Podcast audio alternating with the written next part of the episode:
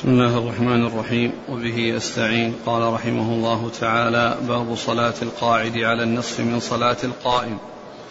قال حدثنا عثمان بن أبي شيبة قال حدثنا يحيى بن آدم قال حدثنا قطبة عن الأعمش عن حبيب بن أبي ثابت عن عبد الله بن باباه عن عبد الله بن عمرو رضي الله عنهما أن النبي صلى الله عليه وسلم مر به وهو يصلي جالسا فقال صلاة الجالس على النصف من صلاة القائم.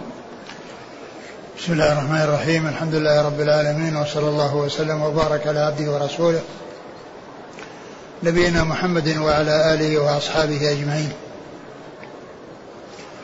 أما بعد فيقول الإمام ماجه رحمه الله باب صلاة القاعد على النصف من صلاة القائم؟ نعم. باب صلاة القاعد على النصف من صلاة القائم. يعني هذه الترجمة معقودة لصلاة النافلة. وأن الإنسان في النفل يجوز له أن يصلي جالسا. وهذا إنما هو بالنفل وأما الفرض فلا بد من القيام لمن قدر عليه. لا بد من القيام لمن قدر عليه.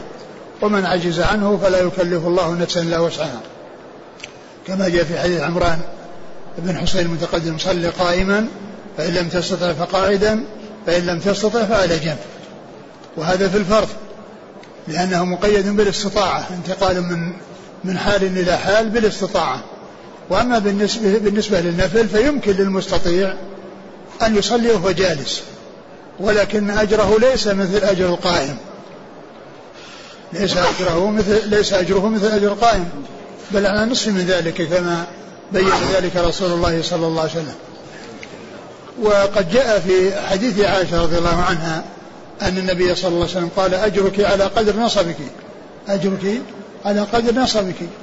فالقائم آه، آه، يختلف عن القاعد لأن القائم تكلف وقام يعني فإنه يحصل الأجر كاملا.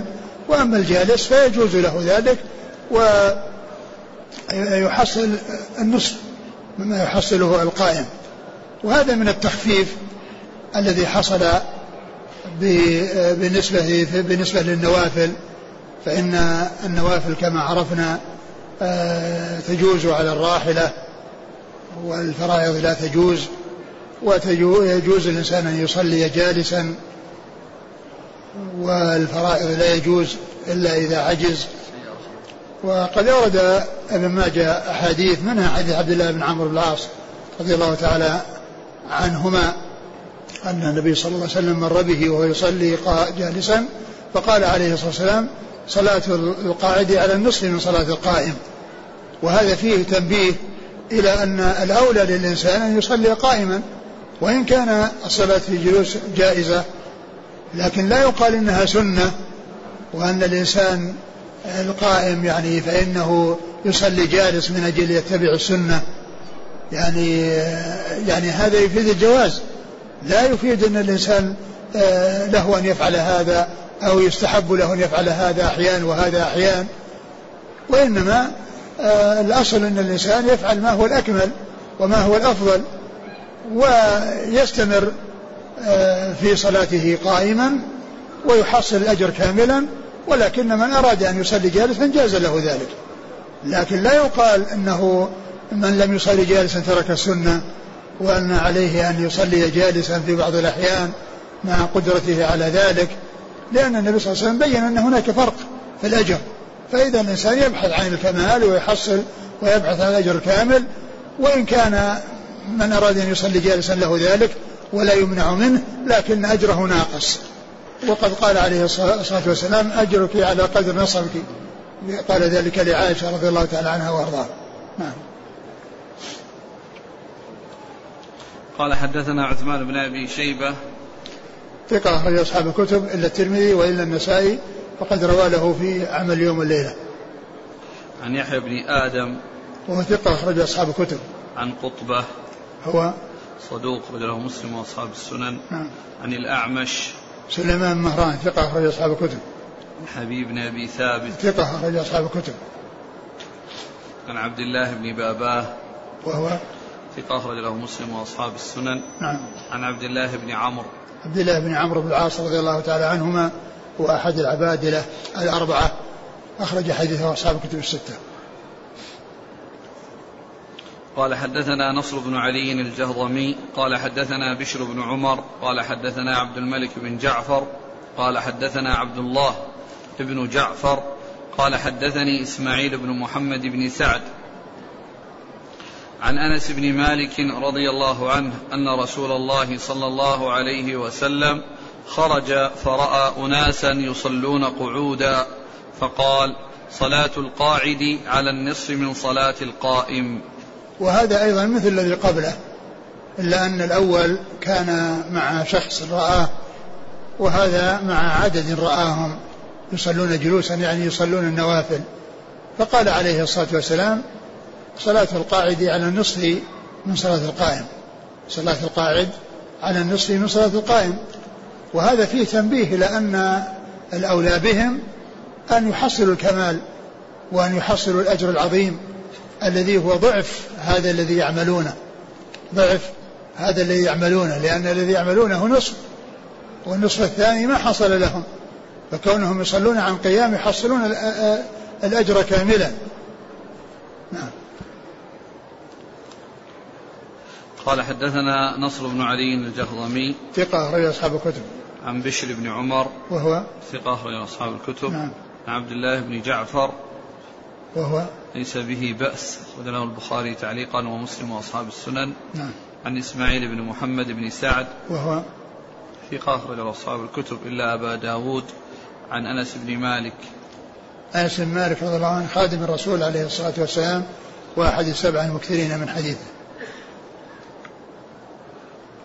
قال حدثنا بشر بن هلال الصواف قال حدثنا يزيد بن زريع عن حسين المعلم عن عبد الله بن بريدة عن عمران بن حسين رضي الله عنهما أنه سأل رسول الله صلى الله عليه وسلم عن الرجل يصلي قاعدا قال من صلى قائما فهو أفضل ومن صلى قاعدا فله نصف أجر القائم ومن صلى نائما فله نصف أجر القاعد. ثم أورد حديث عمران بن حسين رضي الله عنه أنه سأل النبي صلى الله عليه وسلم عن صلاة القاعد عن صلاة القاعد؟ نعم عن الرجل يصلي قاعدة.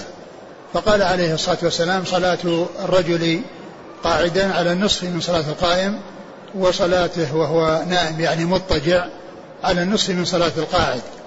على النصف من صلاة القاعد.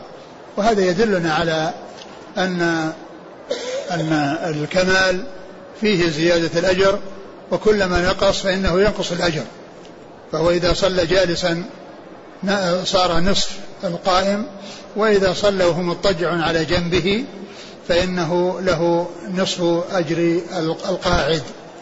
ومن المعلوم أن الإنسان يبحث عن الكمال ويحصل الأجر كاملا ولكنه إن فعل هذا الشيء الذي يسوغ له وليس بمحرم عليه وبممنوع منه فإنه يحصل مقدارا من الأجر على قدر آه، عمله ولا يساوي آه، من هو أكمل منه. بل من هو أكمل منه يحصل الكمال وهو يحصل على قدر آه، عمله. وكما قال عليه الصلاة والسلام أجرك على قدر نصبك. والمقصود بالنائم هنا المضطجع لأن النائم الذي هو في, في متصف بالنوم هذا لا يصلي. وإنما المصلي هو المضطجع. وقد مر في الحديث أحوال المصلي وأنها أنه يكون قائما وهذا في الفرض وإن لم يستطع يجلس وإن لم يستطع يكون مضطجعا. ولكن هذا بالنسبة للنوافل الأجر في كل واحد منهما على النصف من الذي فوقه. نعم. قال حدثنا بشر بن هلال الصواف هو؟ ثقة أخرج له مسلم وأصحاب السنن. نعم. عن يزيد بن زريع ثقة أخرج أصحاب الكتب. عن حسين المعلم. حسين بن ذكوان المعلم ثقة أخرج أصحاب الكتب. عن عبد الله بن بريدة. وهو ثقة أخرج أصحاب الكتب. عن عمران بن حسين. رضي الله عنه أخرج أصحاب الكتب.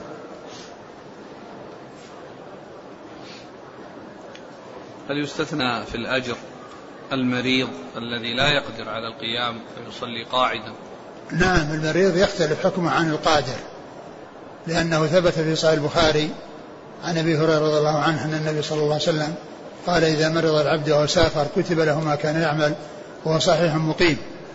فإن الذي يعني يصلي جالسا لأنه لا يستطيع القيام له الأجر كاملا. نعم. وكذلك الذي يصلي النافلة على راحلته في السفر. هذا ما جاء فيه شيء من التنصيف أو أو التفاوت.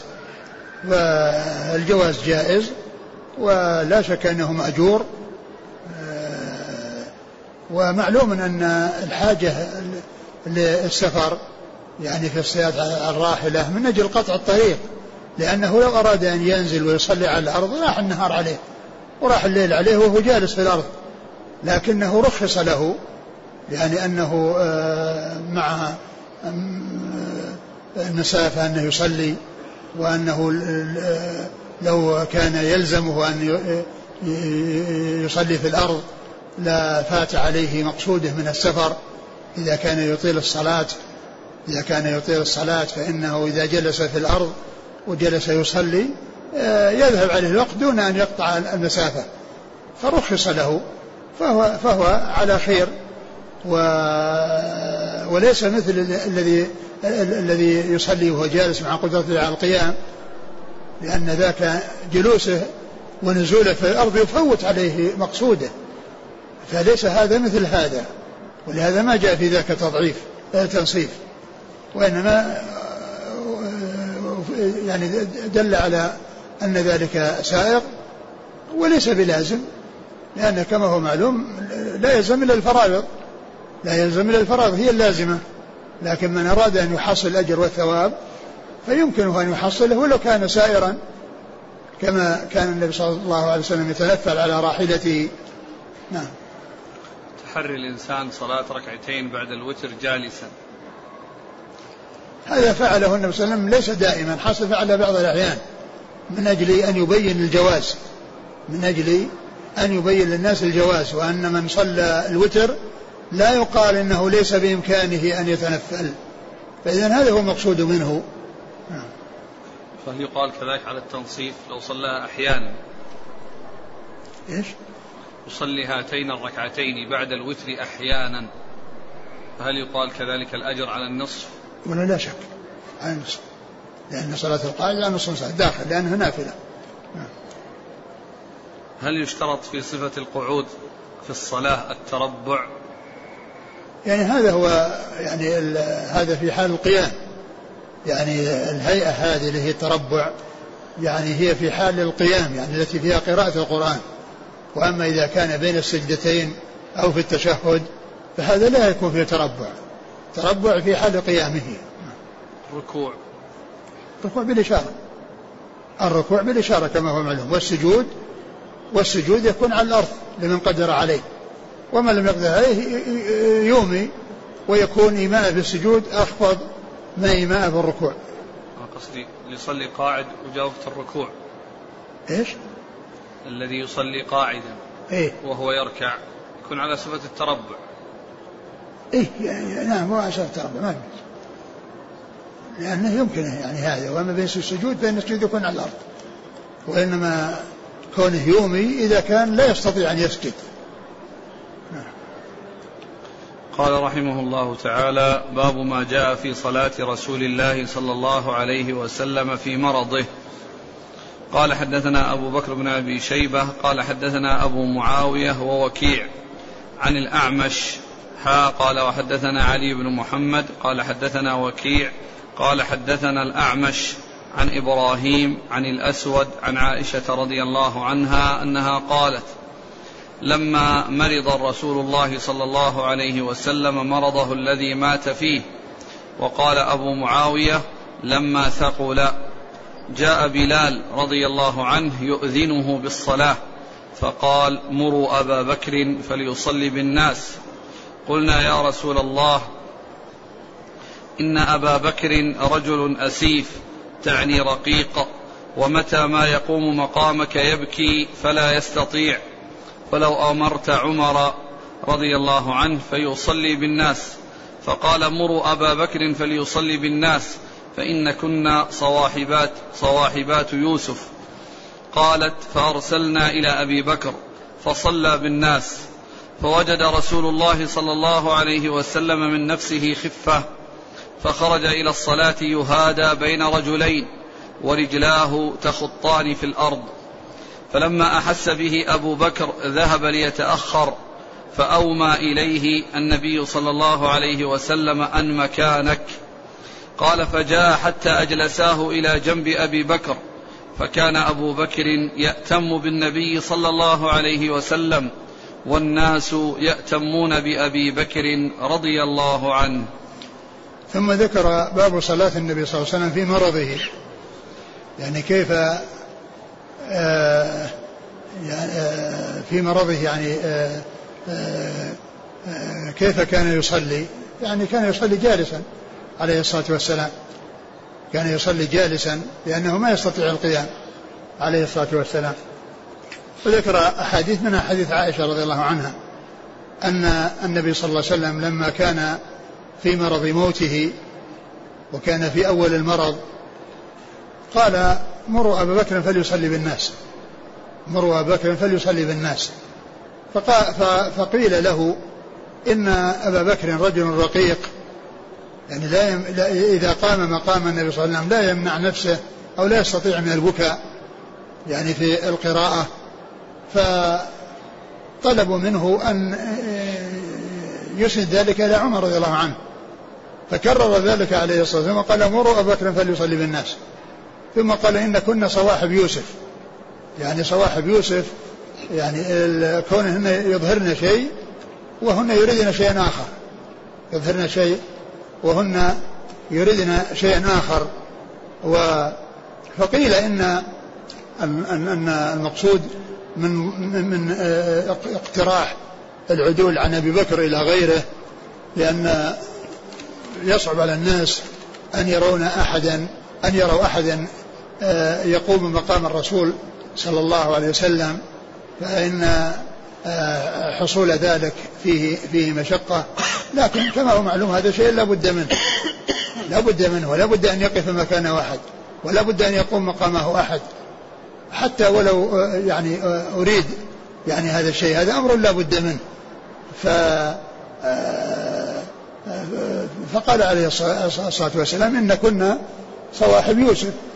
ومعلوم أن آه، امرأة العزيز لما يعني آه، قال النساء فيها ما قلنا يعني أرادت أن آه، توقفهن على الشيء الذي دفعها إلى هذا وأنهن يكن مثلها إذا رأينا مثل ما رأت.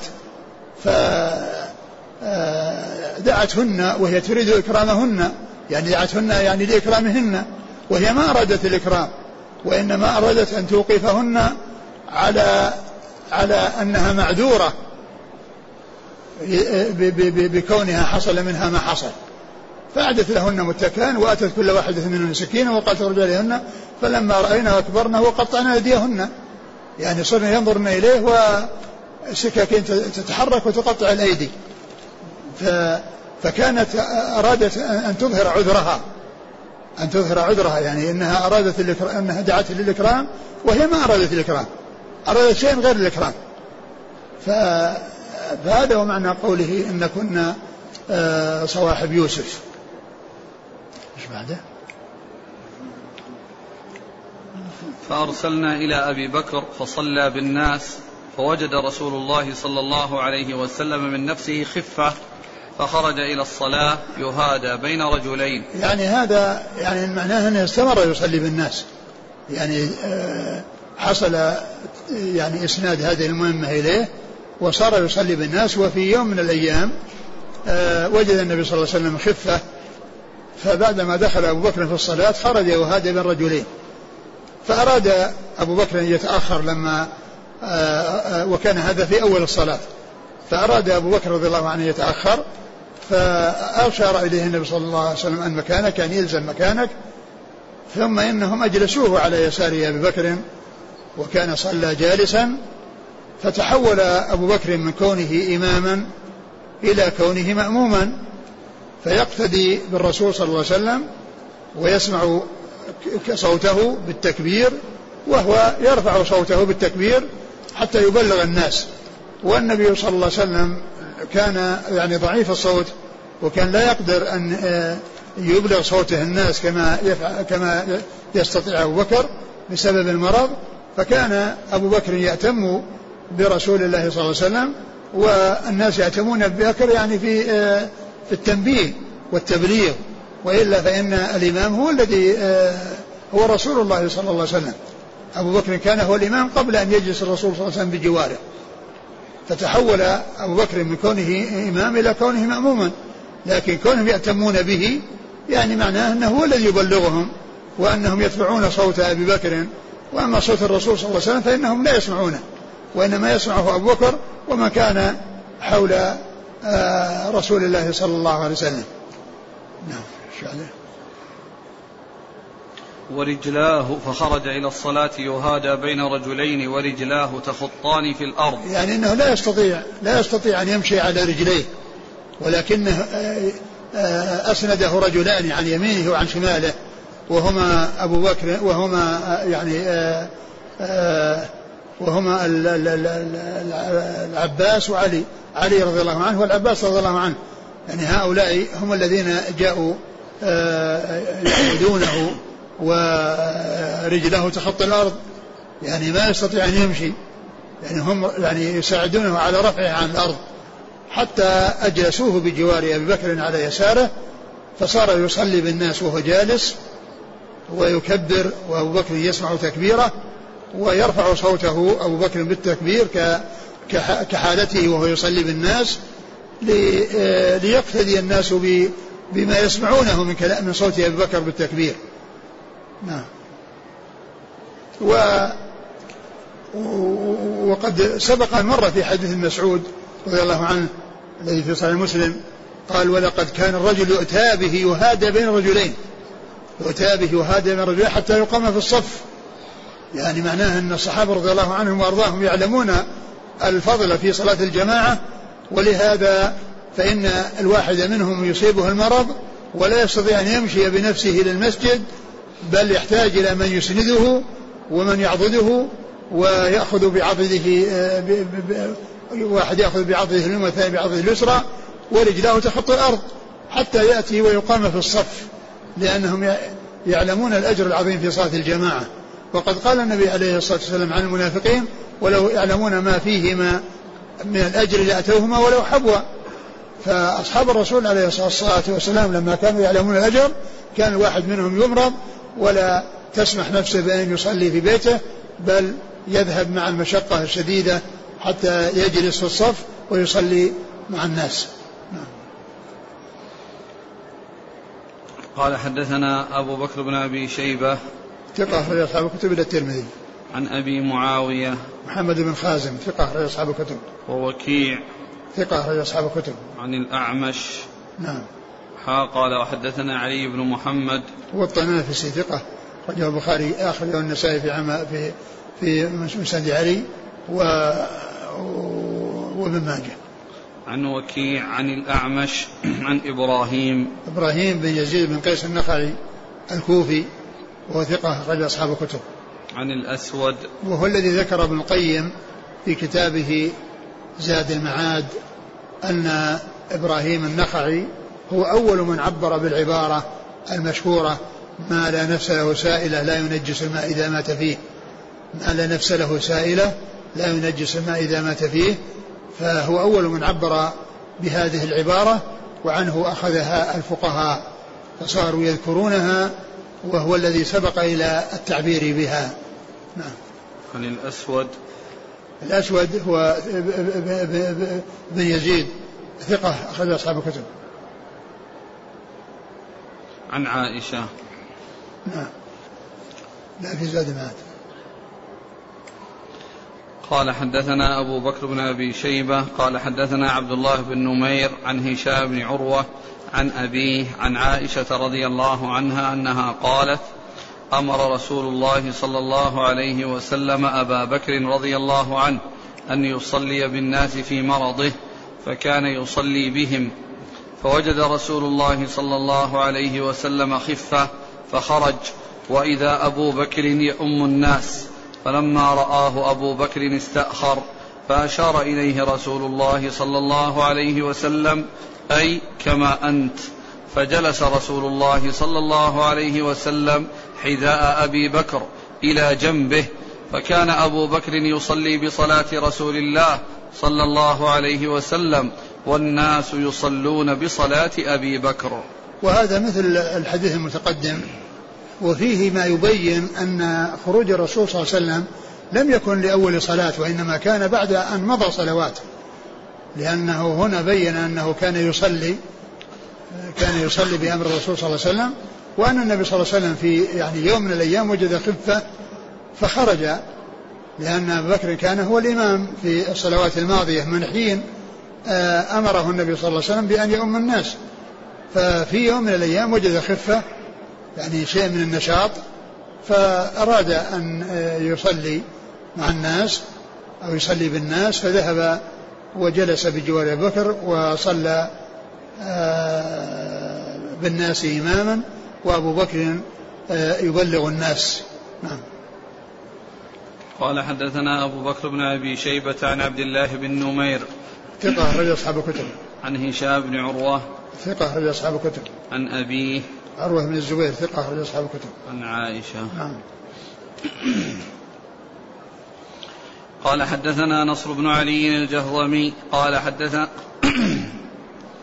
قال أخبرنا عبد الله بن داود من كتابه في بيته قال سلمة بن نبيط أخبرنا عن نعيم بن أبي هند عن نبيط بن شريط عن سالم بن عبيد رضي الله عنه أنه قال أغمي على رسول الله صلى الله عليه وسلم في مرضه ثم أفاق فقال أحضرت الصلاة؟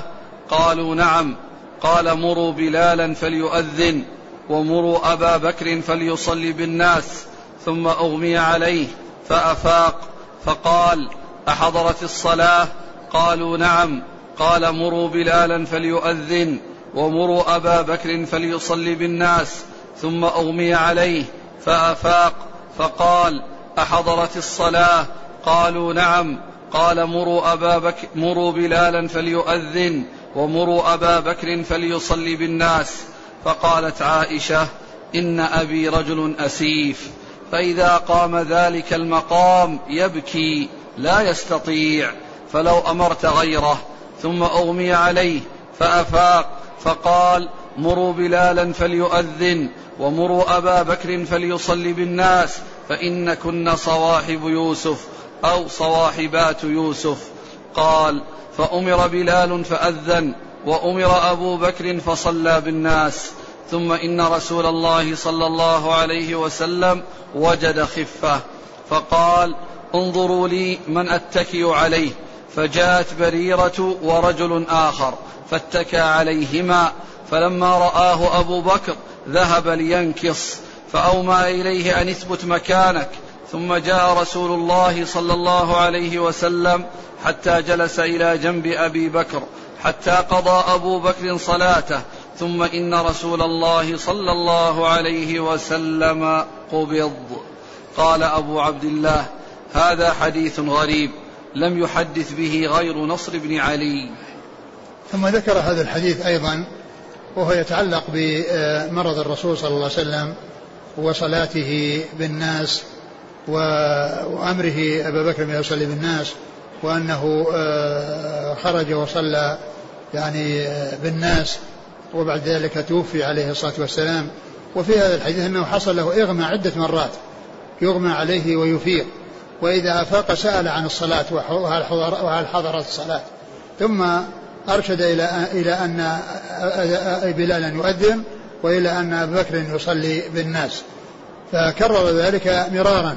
وهذا يدل على اهتمامه بالصلاة عليه الصلاة والسلام وحرصه عليها وبيان أهميتها للناس لأنه آه، كلما أفاق قال حضرت الصلاة. يعني عدة مرات وكلها يقول حضرت الصلاة. ثم يأمر آه، بأن يؤذن بلال وأن يصلي أبو بكر رضي الله تعالى عنه وأرضاه. ومثل ومثل هذا الذي حصل الذي حصل لعمر رضي الله عنه. لما طعن وكان الناس يعودونه فكان يغمى عليه ويفيق وإذا افاق يعني يسأل عن الصلاة. يعني اصل الناس ف فقالوا له نعم يا أمير المؤمنين. قال أما إنه لا حظ في الإسلام لمن ترك الصلاة. أما إنه لا حظ في الإسلام لمن ترك الصلاة. فهذا يدل على العناية بالصلاة والاهتمام بها والتنبيه آه، للمسلمين إلى أن يعنوا بالصلاة وأن يحرصوا عليها لأن النبي صلى الله عليه وسلم في هذه المرات المتعددة كلما يفيق آه، يسأل عن حضور الصلاة وهل جاء وقت الصلاة ثم يأمر أبا بكر فيصلي بالناس وبلال يؤذن للناس.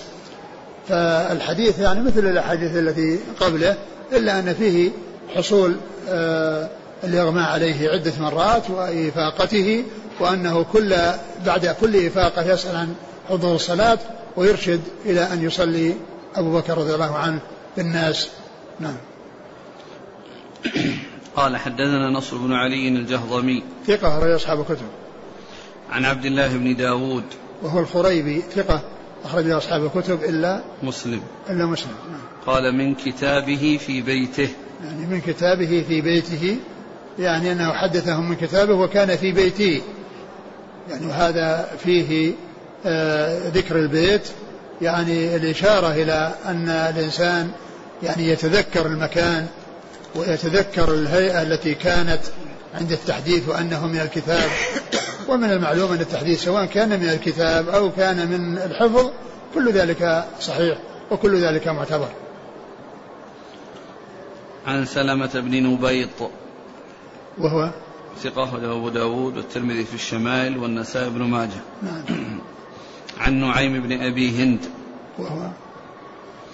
ثقة أخرج البخاري تعليقا ومسلم وأبو داود في المراسيل والترمذي والنسائي بن ماجه. نعم. عن نبيط بن شريط. وهو صحابي صغير أخرج له. أبو داود والترمذي في الشمائل والنسائي بن ماجه.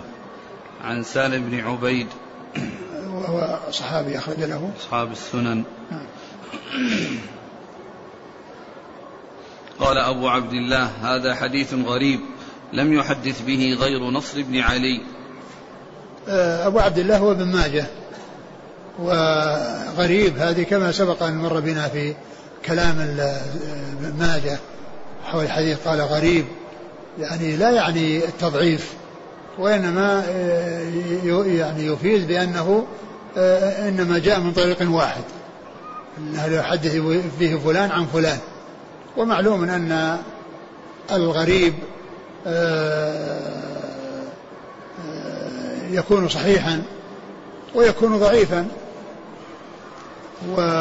وهذا الحديث صحيح لأن اسناده صحيح.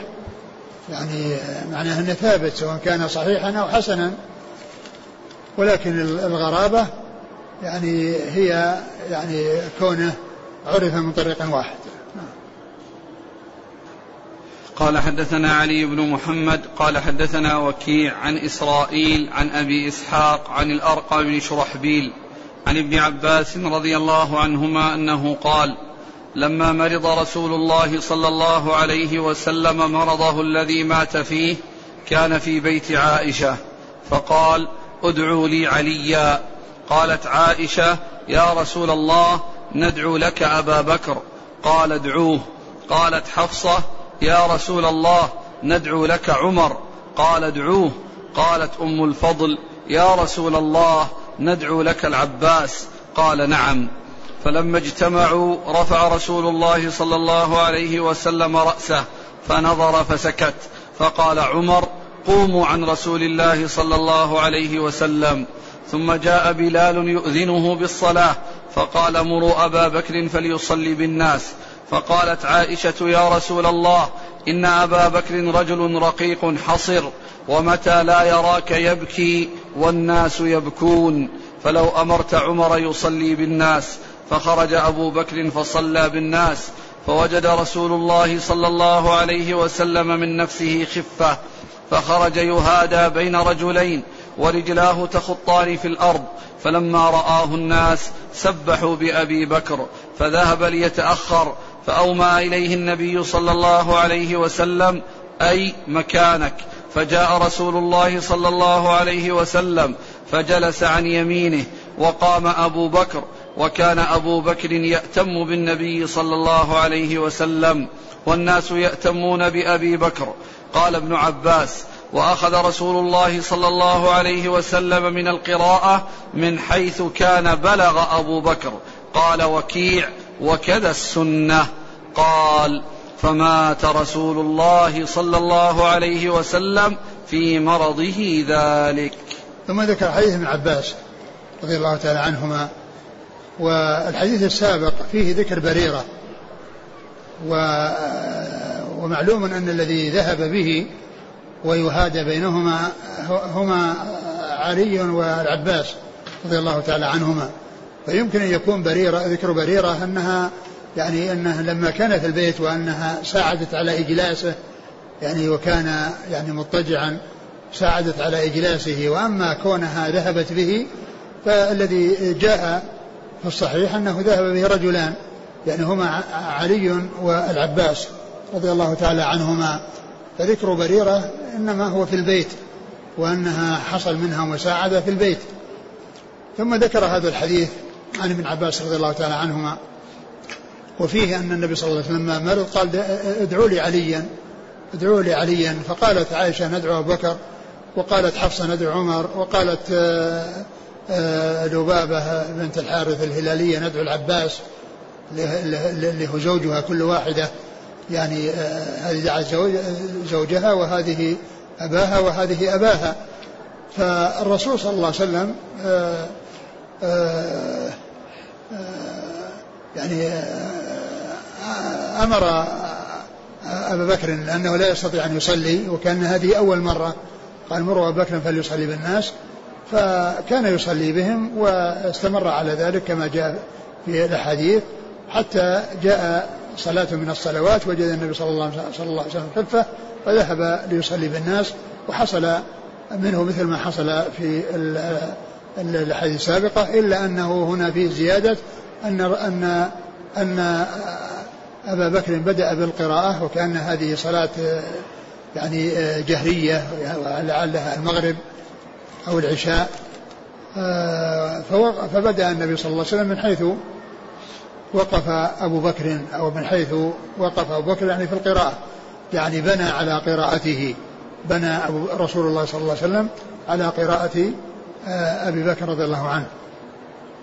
اقرأ الحديث مرة ثانية. لما مرض رسول الله صلى الله عليه وسلم مرضه الذي مات فيه كان في بيت عائشة. فقال ادعوا لي عليا. قالت عائشة يا رسول الله ندعو لك أبا بكر. قال ادعوه. قالت حفصة يا رسول الله ندعو لك عمر. قال ادعوه. قالت أم الفضل يا رسول الله ندعو لك العباس. قال نعم. فلما اجتمعوا رفع رسول الله صلى الله عليه وسلم رأسه فنظر فسكت فقال عمر قوموا عن رسول الله صلى الله عليه وسلم. ثم جاء بلال يؤذنه بالصلاة فقال مروا أبا بكر فليصلي بالناس. فقالت عائشة يا رسول الله. أعد الأول أول الحديث قال ادعوا ادعوا لي عليا. ادعوا لي عليا. قالت عائشة يا رسول الله ندعو لك أبا بكر. قال ادعوه. الرسول صلى الله عليه وسلم قال ادعوا لي عليا. فبعد ذلك يعني بالإضافة إلى كونه يدعى علي أرادت عائشة أن يدعى أيضا أبوها وحفصة أرادت أن يدعى, أن يدعى أبوها ولبابة بنت الحارث أرادت أن يدعى زوج زوجها العباس فاجتمعوا. فالرسول صلى الله عليه وسلم يعني آه، نظر إليهم ثم سكت. ف يعني فهم عمر أنه قد يكون عمر فهم أنه متعب وأنه يعني آه، يريد أن يستريح. فقال قوموا. فبعد ذلك بعد أيام وجد النبي صلى الله عليه وسلم خفة وذهب يعني للصلاة وصلى بالناس. فالحديث مثل الذي قبله إلا أن فيه يعني هذا الذي حصل الاجتماع ثم آه، التفرق. نعم. ودعاء علي رضي الله عنه يعني هو جاء في هذا الحديث.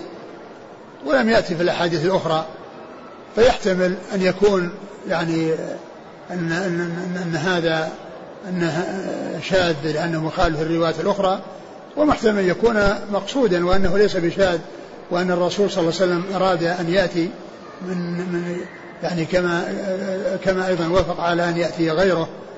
آه، ولكن ليس المقصود منه أنه آه، دعاه ليسند إلى الخلافة أو ليوصي إليه بالخلافة لأن النبي صلى الله عليه وسلم آه، يعني عاش أياما ولم يسند الخلافة إلى أحد ولكنه جاء عنه نصوص تشير إلى أن أبا بكر هو الأولى. ومن أوضحها الحديث الذي في صحيح البخاري وعن عائشة أن النبي عليه الصلاة والسلام قال ادعي لي أباك وأخاك لأكتب كتابا فإني أخشى أن يتمنى متمني أو يقول قائل أنا أولى. ثم قال يأبى الله والمسلمون إلا أبا بكر. يأبى الله والمسلمون إلا أبا بكر. يعني الشيء الذي أراد أن يكتبه علم بأنه سيتحقق بدون كتابة وأن الله تعالى يأبى إلا أبا بكر والمسلمون يأبون إلا أبا بكر. وقد حصل ذلك. فالذي آه، حصل وقع أن المسلمين اجتمعوا برغبتهم وباختيارهم على تقديم أبي بكر على غيره. فالذي أراده النبي صلى الله عليه وسلم من الكتابة وترك الكتابة من أجله تحقق أو علم أنه سيتحقق وقد وقع ما أخبر به الرسول صلى الله عليه وسلم وأن الله تعالى أبى إلا أبو بكر وأن المسلمين أبوا إلا أبو بكر فكان هو الخليفة من بعد رسول الله صلى الله عليه وسلم. ولم يأتي نص آه، فيه أن عليا هو الخليفة من بعده ولو كان هناك نص ما ما تجاوزه أصحاب رسول الله عليه الصلاة والسلام. و وكذلك تقديمه عليه الصلاة والسلام وإصراره على أن يتقدم في الصلاة آه، فيه إشعار بهذا وإيماء إلى هذا ودلالة على هذا. ولهذا قال عمر يوم السقيفة لأبي بكر رضيك رسول الله صلى الله عليه وسلم لأمر ديننا أفلا نرتضيك لأمر دنيانا؟ رضيك بأن تصلي بالناس. فكيف لا نرتضيك أن تكون الوالي الذي آه، آه، يدبر أمور الدنيا ويرعى شؤون الناس يعني في أمور دينهم وكذلك دنياهم؟ فعمر أشار إلى هذا. رضيك رسول الله صلى الله عليه وسلم بأمر ديننا أفلا نرتضيك بأمر دنيانا. نصوص كثيرة جاءت دالة على حقية بكر ومنها الحديث الذي قاله النبي صلى الله عليه وسلم قبل موته بخمس ليال في حديث جندب بن عبد الله البجلي في صحيح مسلم. قال سمعت رسول الله صلى الله عليه وسلم قبل أن يموت بخمس يقول إني أبرأ إلى الله أن يكون لي منكم خليل. فإن الله اتخذني خليلا كما اتخذ إبراهيم خليلا ولو كنت متخذا أمتي خليلا لاتخذت أبا بكر خليلا. قال هذا قبل وفاته بخمس. وهذا فيه إشارة إلى أولويته بالخلافة من بعده. نعم.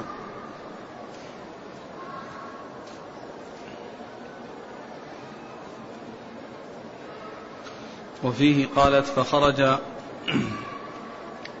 قالت يا رسول الله إن أبا بكر رجل رقيق حصر. يعني معناه أنه يعني آه، يصعب عليه القراءة وأنه يعني يحصل منه عدم بسبب البكاء. نعم. يعني أنه يمتنع أو يحصل منه امتناع بسبب آه، يعني البكاء. نعم.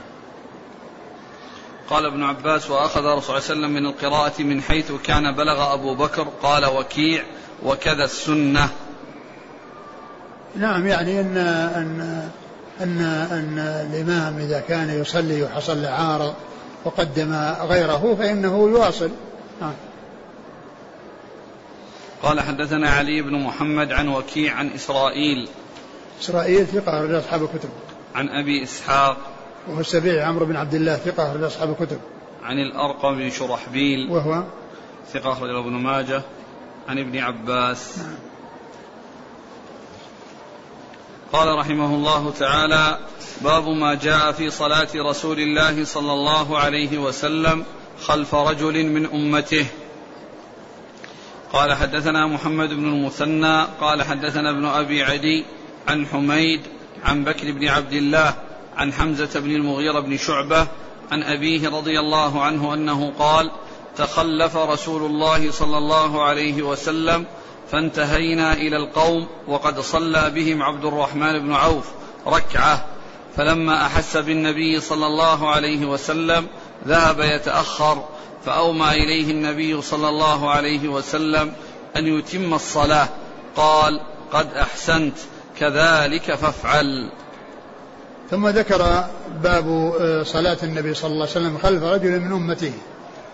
الرسول عليه الصلاة والسلام هو الذي يصلي بالناس دائما وأبدا. ولا يعرف أنه آه، كان مأموما وراء رجل من أمته إلا إلا عبد الرحمن بن عوف رضي الله عنه في هذه القصة وكانت في غزوة تبوك بعد انصرافهم من غزوة تبوك. فإن فإنهم آه، الرسول صلى الله عليه وسلم كان في الساقة وكان الصحابة يعني سبقوا الرسول صلى الله عليه وسلم وكانوا أمامه فحضرت الصلاة فكانوا ينتظرونه فخشوا أن يتأخر عليهم فقدموا عبد الرحمن بن عوف وصلى بهم. فوصل النبي صلى الله عليه وسلم ومعه المغيرة بن شعبة و وقد وقد مضى ركعة. فلما حسب الرسول صلى الله عليه وسلم أراد أن يتأخر فأمره أن يستمر وبقي. فصلى وراءه ركعة وقام وقضى الركعة التي بقيت. وقام وقضى الركعة التي بقيت عليه. فلم يعرف عن آه، صحابي أنه آه، صلى بالرسول صلى الله عليه وسلم أو أن الرسول كان مأموما إلا في هذه الواقعة وفي هذه المرة. ولهذا أبو نعيم في آه، في كتابه معرفة الصحابة قال إمام المصطفى. إمام المصطفى يعني ذكر يعني جملة من السجع يعني في كعادته في أول الترجمة وقال إمام المصطفى يعني أنه كان إماما للرسول صلى الله عليه وسلم في تلك في صلاة من الصلوات. نعم. تخلف رسول الله صلى الله عليه وسلم فانتهينا إلى القوم. تخلف الرسول صلى الله عليه وسلم يعني وهو في غزوة تبوك. والرسول صلى الله عليه وسلم كان يكون في الساقة. يعني كان كان يكون في الساقة.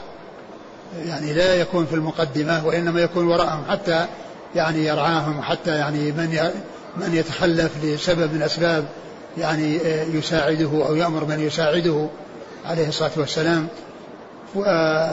معه المغيرة بن شعبة. فانتهى إلى القوم وقد صلوا ركعة. وإمامهم عبد الرحمن بن عوف نعم.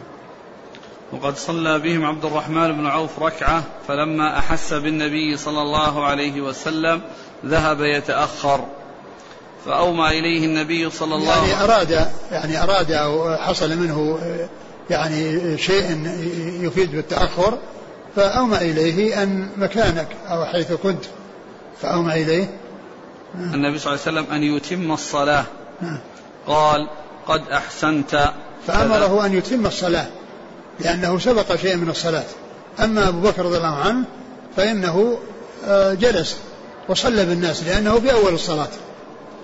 لأنه في أول الصلاة وأما هذا كان في أثناء الصلاة وقد مضى ركعة. فمكث وقال أحسنت. يعني في كونه بقي نعم. قال حدثنا محمد بن المثنى. هو أبو موسى الزمن العنزي ثقة أصحاب الكتب عن ابن أبي عدي. وهو؟ محمد بن إبراهيم ثقة أخرج أصحاب الكتب نعم. عن حميد. حميد بن أبي حميد الطويل ثقة أخرج أصحاب الكتب عن بكر بن عبد الله المزني ثقة أخرج أصحاب الكتب.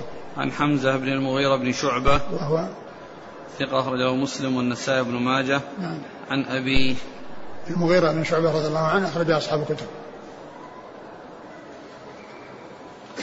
قال رحمه الله تعالى باب ما جاء في إنما جعل الإمام ليؤتم به.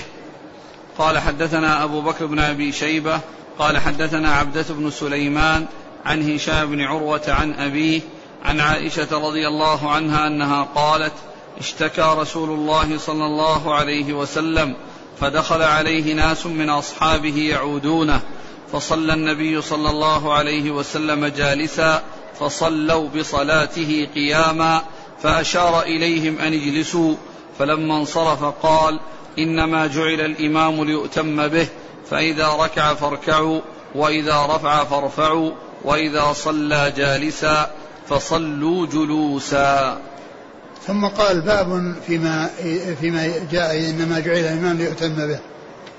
يعني أن الإمام آه، جعل إماما ليؤتم به يعتم به المصلون وراءه بمعنى أنهم يتابعونه فلا يسبقونه ولا يوافقونه ولا يتأخرون كثيرا عنه وإنما يتابعونه.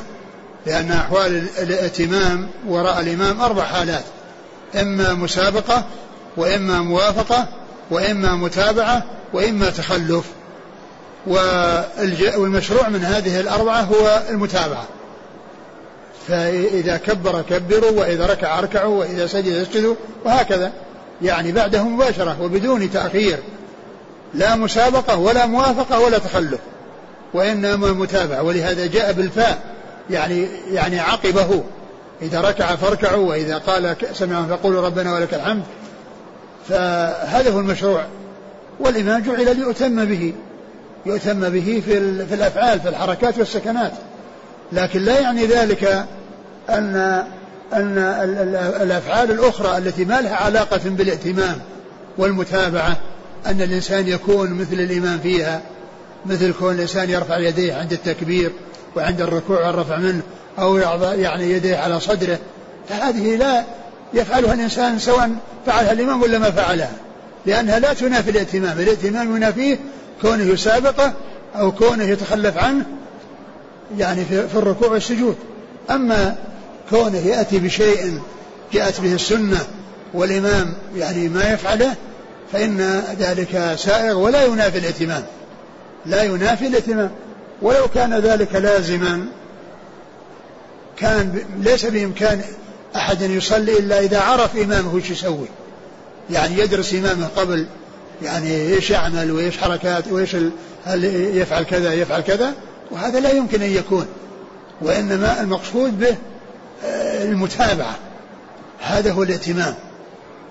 فكون الإنسان يرفع يديه عند التكبير وعند الركوع والرفع منه سواء فعلها الإمام ولا ما فعله جاءت به السنة عن رسول الله صلى الله عليه وسلم.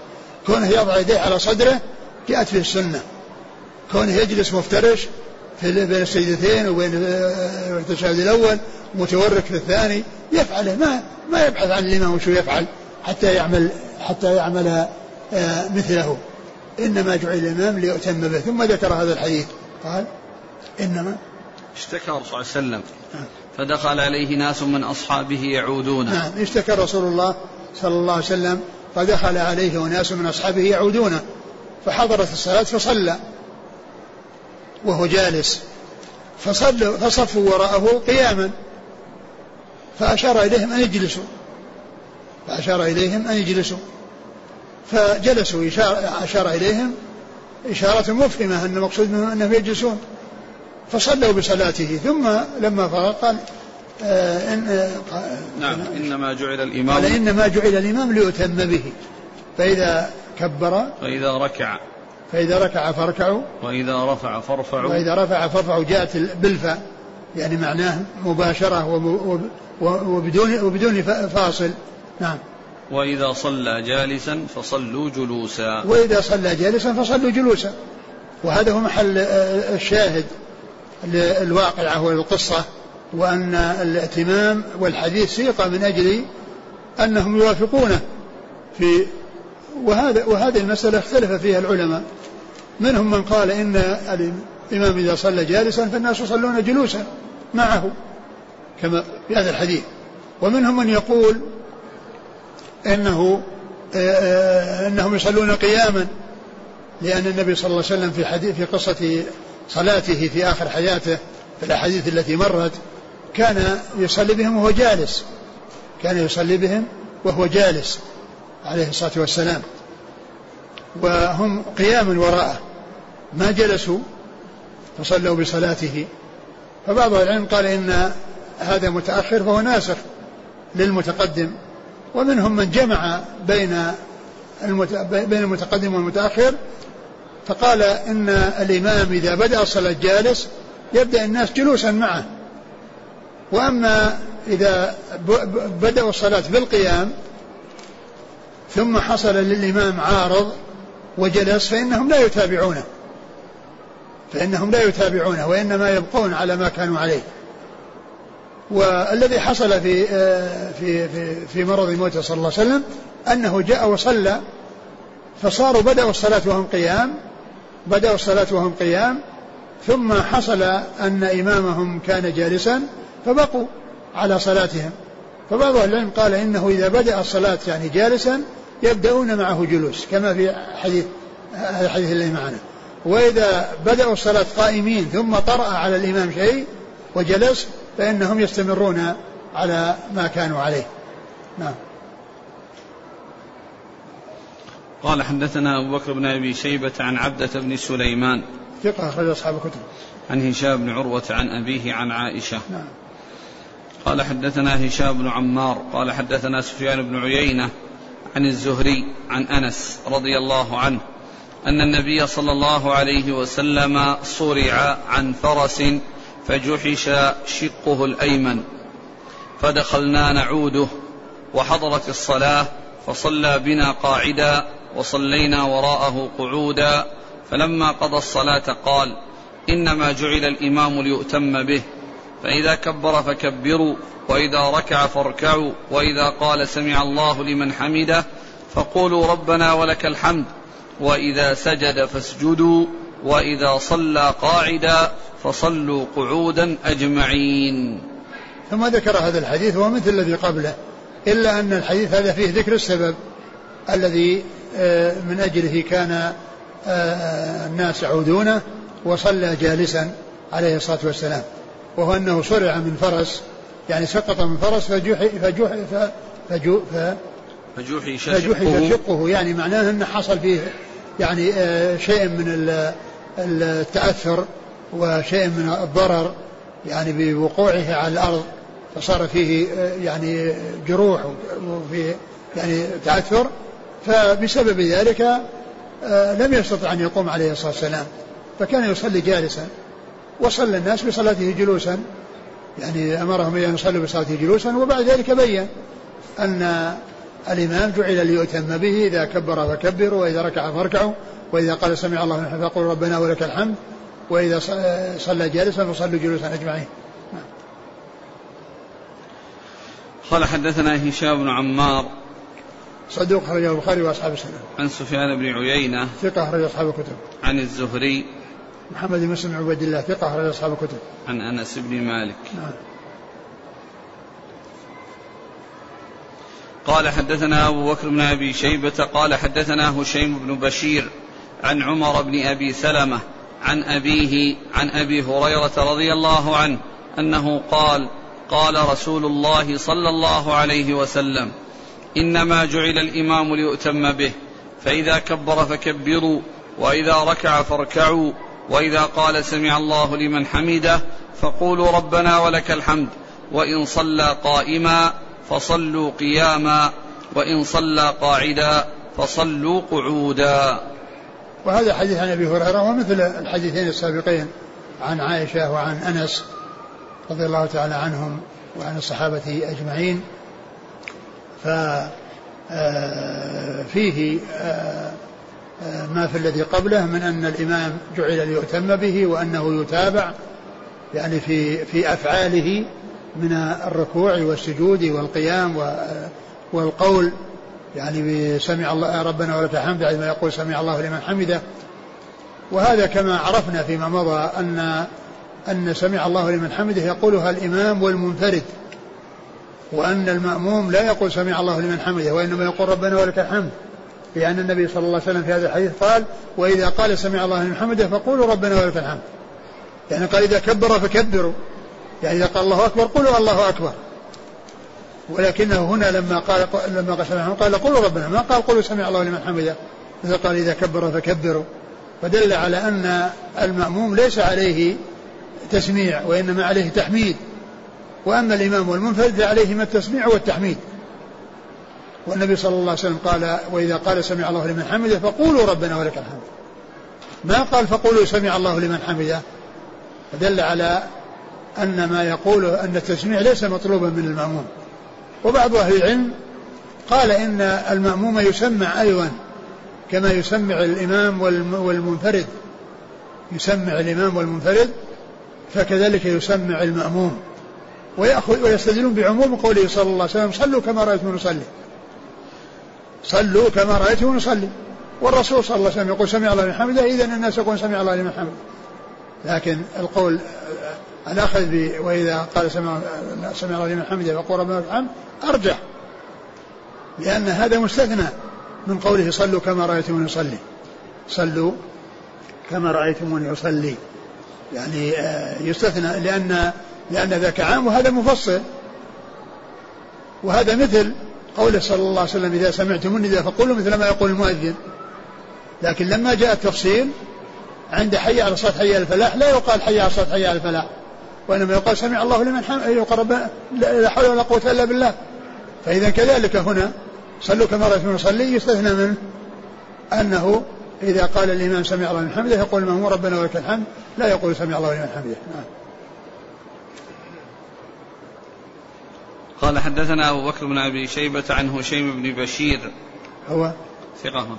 أصحاب الكتب. نعم. عن عمر بن أبي سلمة. هشيم بشير؟ إيه؟ نعم هذا هو هشيم المشهور نعم. نعم هو هشيم بشير نعم. عن عمر بن أبي سلمة. هو؟ صدوق يخطئ أخرج البخاري تعليقا وأصحاب السنن. نعم. عن أبيه عن أبي هريرة. أبو سلمة بن عبد الرحمن بن عوف ثقة أخرج أصحاب الكتب. نعم.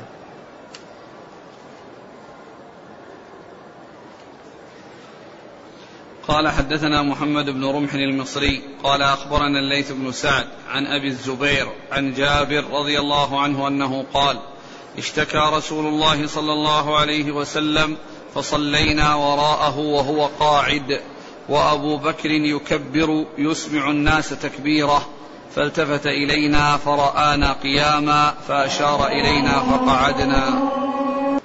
عن جابر رضي الله عنه قال اشتكى رسول الله صلى الله عليه وسلم فصلينا وراءه وهو قاعد. وأبو بكر يكبر يسمع الناس تكبيره فالتفت إلينا فرآنا قياما فأشار إلينا فقعدنا فصلينا بصلاته قعودا فلما سلم قال إن كدتم أن تفعلوا فعل فارس والروم يقومون على ملوكهم وهم قعود. فلا تفعلوا. ائتموا بأئمتكم. إن صلى قائما فصلوا قياما. وإن صلى قاعدا فصلوا قعودا. أعد عن جابر. قال اشتكى رسول الله صلى الله عليه وسلم. فصلينا وراءه وهو قاعد. وأبو بكر يكبر يسمع الناس تكبيره. فالتفت إلينا فرآنا قياما. فأشار إلينا فقعدنا. فصلينا بصلاته قعودا فلما سلم قال إن كدتم أن تفعلوا فعل فارس والروم يقومون على ملوكهم وهم قعود فلا تفعلوا ائتموا بأئمتكم إن صلى قائما فصلوا قياما وإن صلى قاعدا فصلوا قعودا. ثم ذكر حديث جابر رضي الله عنه وأوله يتعلق بصلاة النبي صلى الله عليه وسلم في آه، يعني بجوار أبي بكر رضي الله عنه وهي الذي مرت به الأحاديث المتعددة في الباب السابق في صلاة الرسول صلى الله عليه وسلم في مرضه. وأما ذكر آه، كونه أشار إليهم فهذا في الذي كان في بيته. هذا الذي كان في بيته وهو الأحاديث التي في هذه الترجمة. وأن الرسول صلى الله عليه وسلم أشار إليهم أن يجلسوا. وفيه أنه قال لهم كدتم أن تفعلوا فعل والروم يقومون على رأس على رؤوس ملوكهم وهم جلوس. على رؤوس ملوكهم وهم جلوس. ف هي في الحقيقة واقعتان. قضية أبو بكر تختلف عن هذه وكونه يسمع إنما كان في لما كان يصلي بالناس في المسجد. وأما الإشارة لهم بالجلوس فإنما كانت لما جحش كما مر في الأحاديث السابقة. وهو الذي قال بعد أن فرغ إنما جعل المال ليؤتم به. فإذا صلى جالسا صلوا جلوسا وإذا صلى قائما صلوا صلوا قياما. ف يعني الإشارة يعني لما كان في المسجد ما كانوا جلسوا وما أشار إليهم أن يجلسوا وإنما صلوا وهم قيام. لما جلس رسول الله عليه الصلاة والسلام عليه السلام. بكر وإنما الإشارة آه، بأن يجلسوا لما كان في البيت في الأحاديث السابقة. وهنا قال كنتم أن تفعلوا فعل فارس والروم يقومون على رأس ملوكهم وهم جلوس. وهذا يعني آه، آه، يدل على يعني أن هذا شيء مذموم يعني اللي هم فارس والروم وأنهم يفعلون هذا الفعل. وقد جاء عن النبي صلى الله عليه وسلم أنه في في عام الحديبية كان المغيرة بن شعبة واقف على رأسه ومعه السيف. يعني واقف على رأسه ومعه السيف. فهذا يعني يدل على أن أنه جواز يعني مثل ذلك إذا كان مقصود إظهار يعني احترام الإمام ومنزلته عند قومه يعني وإراءة الكفار يعني مدى احتفائهم بالإمام إمامهم ومحافظتهم عليه وحرصهم عليه. فإذا كان لهذا فإنه لا بأس به. وأما إذا كان ليس لهذا الغرض وإنما قيام من غير هذا فهذا هو الذي منكر وهو الذي آه، أرشد الرسول صلى الله عليه وسلم إلى إلى إليه وإلى كراهيته وأنه لا يصلح. نعم. ومعلوم أن القيام يعني آه، ثلاث حالات. قيام قيام للرجل وقيام إلى الرجل وقيام على الرجل. فالقيام على الرجل فيه التفصيل الذي ذكرنا.